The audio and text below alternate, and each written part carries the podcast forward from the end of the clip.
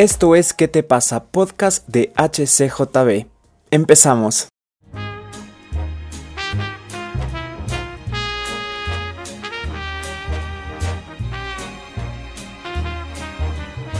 ¿Existe una edad adecuada para casarme?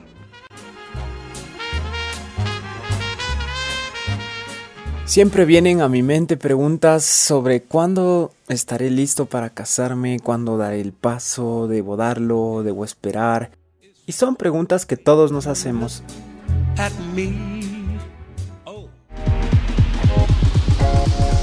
Reacciona, ¿qué te pasa? Por eso está con nosotros Benji Suárez. Él es un gran amigo mío que se acaba de casar es ingeniero en negocios y marketing deportivo y actualmente tiene una empresa ya con cursos de inglés en línea y una productora que se llama Sikorsky SC. ¿Cómo estás, Benji?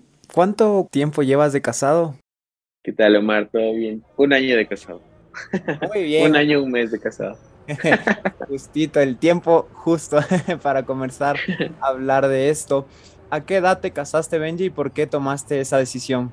A ver, yo me casé a los 27 años. Tomé esta decisión porque primero siento que es parte de mi llamado aquí en la Tierra.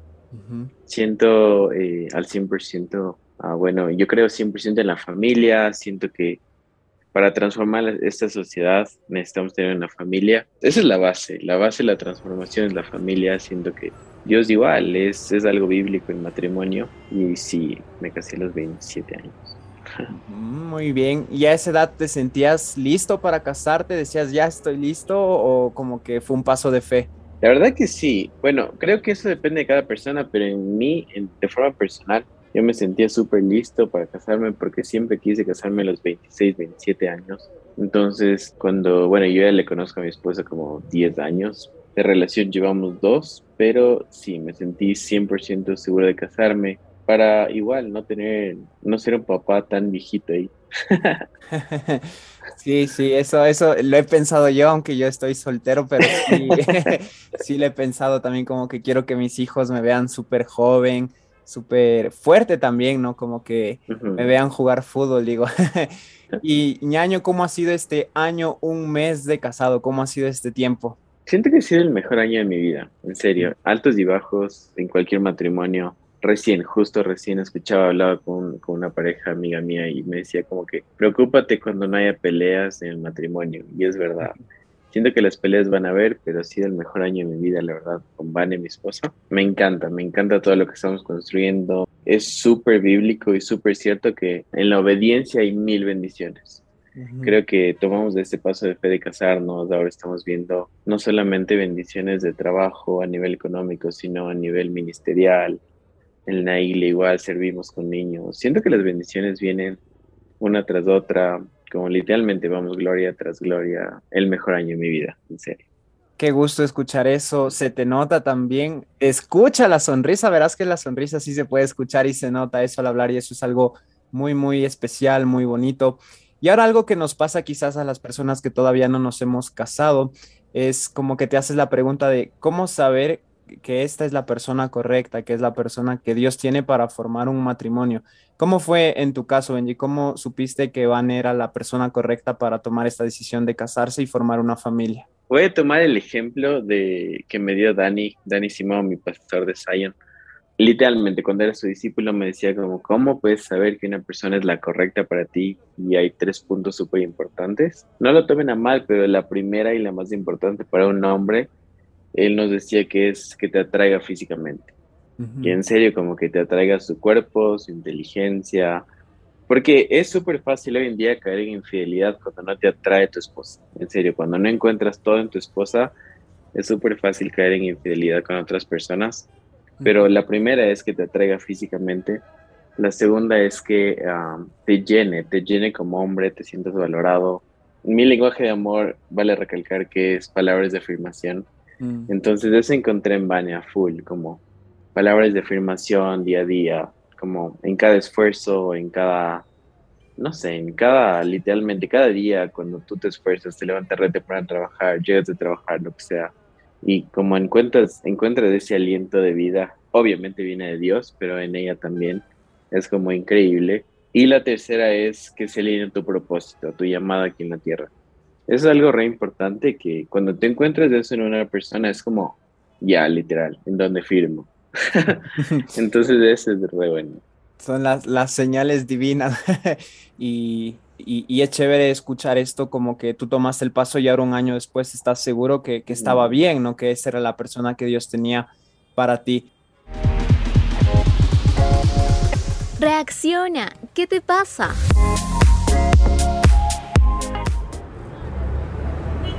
Y Benji, justo cuando nosotros hablábamos sobre hacer este podcast, tú me comentabas esto de las etapas que hay que vivir como soltero y también como casado, no apresurarse y cosas así. ¿Tú qué etapas crees que deben pasar en, en, la vida antes de casarme, o sea, como soltero? Porque a veces nos queremos apurar, otras veces no queremos dar el paso.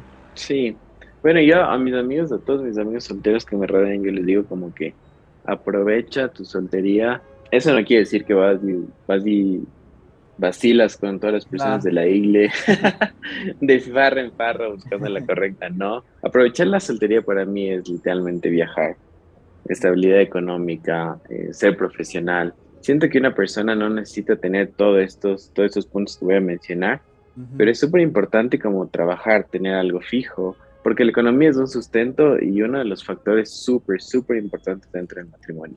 Tipo, si, tu economía tambalea full, puede ser full motivo de, de pelea en, en, la relación, en el matrimonio. Entonces creo que ese tipo de etapas, como tener trabajo fijo, viajar, estar bien con tu familia, sea una familia disfuncional o no, estar bien con papá y mamá, si sean separados, lo que sea. Um, siento que otra etapa que yo quemé y bueno, me encantaría quemarla junto a mi esposa. Ahora son las misiones como viajar a otros países solo, viajar con amigos, impactar a la sociedad. Siento que igual como hacer posgrados, no sé, tener un negocio propio, emprendimientos. Creo que todo ese tipo de etapas es súper válido. Creo que las tienes que quemar antes, antes del matrimonio. Incluso no sé, el play con los amigos, ahora tal vez juego menos, pero igual, es algo que debes quemar a full. Como pero sí te dejan jugar todavía, Benji. sí, la verdad que sí. Esa fue una regla desde el principio. no, mentira. Ajá, siento que eso, el título es súper importante. Creo que en serio tener un título ah, como profesional es súper, súper importante. Obviamente hay personas que se casan sin título y uno de los ejemplos de mi papá se casó sin título, pero incluso de casado, teniendo ya dos hijos, a mi hermana y a mí, sacó la maestría. Entonces es algo de admirar, la verdad. Ajá, es algo de admirar. Siento que hay tiempo para todo, pero esas son las etapas que yo recomendaría quemar. Cuando tú te casaste, Benji, después ya de estar algún tiempo con tu esposa y, y como tú dices, obviamente ha habido peleas, pero ha sido un tiempo de bendición, de conocerse. ¿Hubo cosas quizás que dijiste, me faltaron como soltero, pero te diste cuenta que disfrutaste más como pareja y que se podía hacer como pareja o no te pasó eso? Total, total. O sea, siento que vivir solo, la verdad, o sea, vivía con amigos, eh, con misioneros y todo, pero es algo que a veces sí me arrepiento, en serio. Porque dije como que no, en serio, de joven, estando en la U o incluso graduado, tal vez vivir solo y literalmente ver qué comes en el día, siento que es algo que te hace crecer full. Es una etapa que sí me arrepiento de no haberla vivido, pero ahora vivir eh, con, con Vane, mi esposa, igual para ella es, es una etapa que estamos quemando juntos, porque ella nunca vivió sola, siempre con sus papás. Mm. Entonces para mí fue re increíble como quemarla juntos, pero la verdad sí, me hubiese encantado, re encantado vivir solo justo uno de mis mejores amigos está viviendo solo ahorita y es como, brother, disfruta. Literal. No, y ganas mucha experiencia, como tú dices, son cosas, ajá, importantes. Aprendes a cocinar, aprendes a lavar.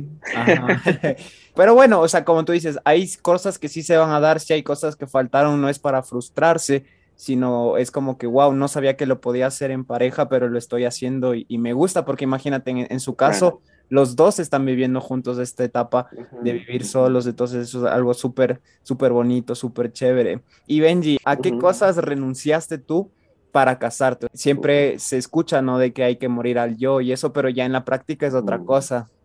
A todo. Eh, voy a ser súper, súper frontal y para los hombres, esto creo que es, ah, vale, fue la pena escuchar como cuando hombres y mujeres, cuando ustedes, cuando nosotros decimos sí en el altar, automáticamente, sin darte cuenta, dices no a mil cosas a tu alrededor. Como primero, no a otro hombre, no a otra mujer. Inclusive, no a tus padres, porque ya eres de una familia más y eso es re fuerte. No, no que te vas a, alejar de tus papás, pero es como decisiones, es como con tu familia. Siento que dices no a mil cosas, como tiempos, tiempos de entre amigos, no a salir con chicas o solas, no salir con chicos o solas, porque ya tienes una mujer. No es porque qué vayan a decir en la calle, simplemente es guardarte, o sea, simplemente es darle tu tiempo, darle espacio a tu esposa, a tu esposo. No a mensajitos con otras personas, no a llamadas con otras personas, uf, mil cosas, no a, no sé, literal mil cosas. Claro. Yo creo que las que dije son las más importantes, como no automáticamente a otras personas del sexo opuesto, literal. Sí, no, y es parte de ser sabios, de cuidarse, y yo creo que eso empieza a ser en el tiempo de noviazgo un hábito y eso para que no cueste en el matrimonio, pero obvio, se renuncia, como tú dices, como que a todo, ¿no? Porque ahora estás con ellos, es, es tu familia, está viviendo contigo, entonces es ahora hacerlo todo juntos. ¿Qué te pasa? Nuevo podcast de HCJB. Todos los martes tendremos un nuevo episodio.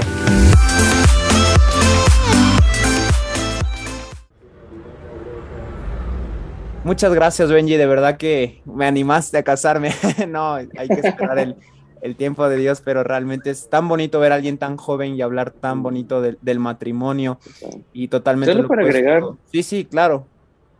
Solo para agregar, siento que muchas personas dentro de la iglesia, no juzgo, pero muchas personas dentro de la iglesia, sean hombres o mujeres, están buscando a la persona correcta cuando no son la persona correcta. Mm. Eso es algo súper importante que sí, busco una persona que esté bien con Dios, que se arrodille, que cante, que sea de la alabanza, no sé, que sirve niños, bla, bla.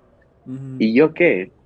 ¿Me cachas? Es como, buscamos la persona correcta, entre comillas, y yo no soy la correcta. Entonces tratar de estar en ese camino con Dios, como ser la persona indicada sin necesidad de esperar una persona indicada siente que ayuda full para el matrimonio. No, y eso me, me, encantó porque la preparación para el matrimonio es trabajar en uno mismo, uno estar bien, estar lleno en Dios y así va a haber un matrimonio funcional, pero si decimos como que no, voy a ser un buen cristiano cuando me case, va a haber muchísimos problemas. Así que de verdad muchísimas gracias Benji. Un último mensaje quizás a los solteros o a los que están pensando en casarse que nos quieras decir. Just do it. Literal, solo uh, tomen ese paso de fe. Incluso si estás soltero, como es, es algo loco. Justo este domingo en, en, la iglesia hablábamos de siempre oramos por la bendición y no nos damos cuenta que la bendición ya está a la puerta tocando.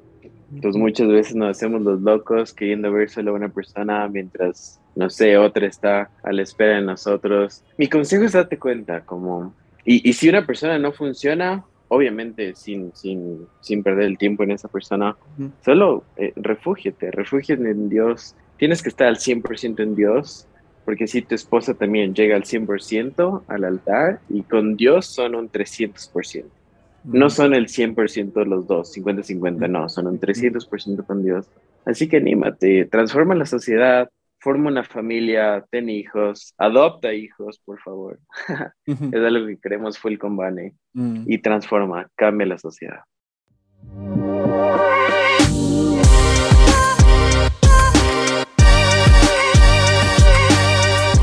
Gracias por estar con nosotros en ¿Qué te pasa? Recuerda que puedes encontrar todos los episodios en radiohcjb.org o en tu plataforma digital favorita. Y te invitamos a que nos sigas en nuestras redes sociales, Facebook, Instagram y TikTok como Radio HCJB, donde estaremos subiendo algunos retos sobre los temas que estamos tocando. Y si no has escuchado los anteriores episodios, ¿qué te pasa?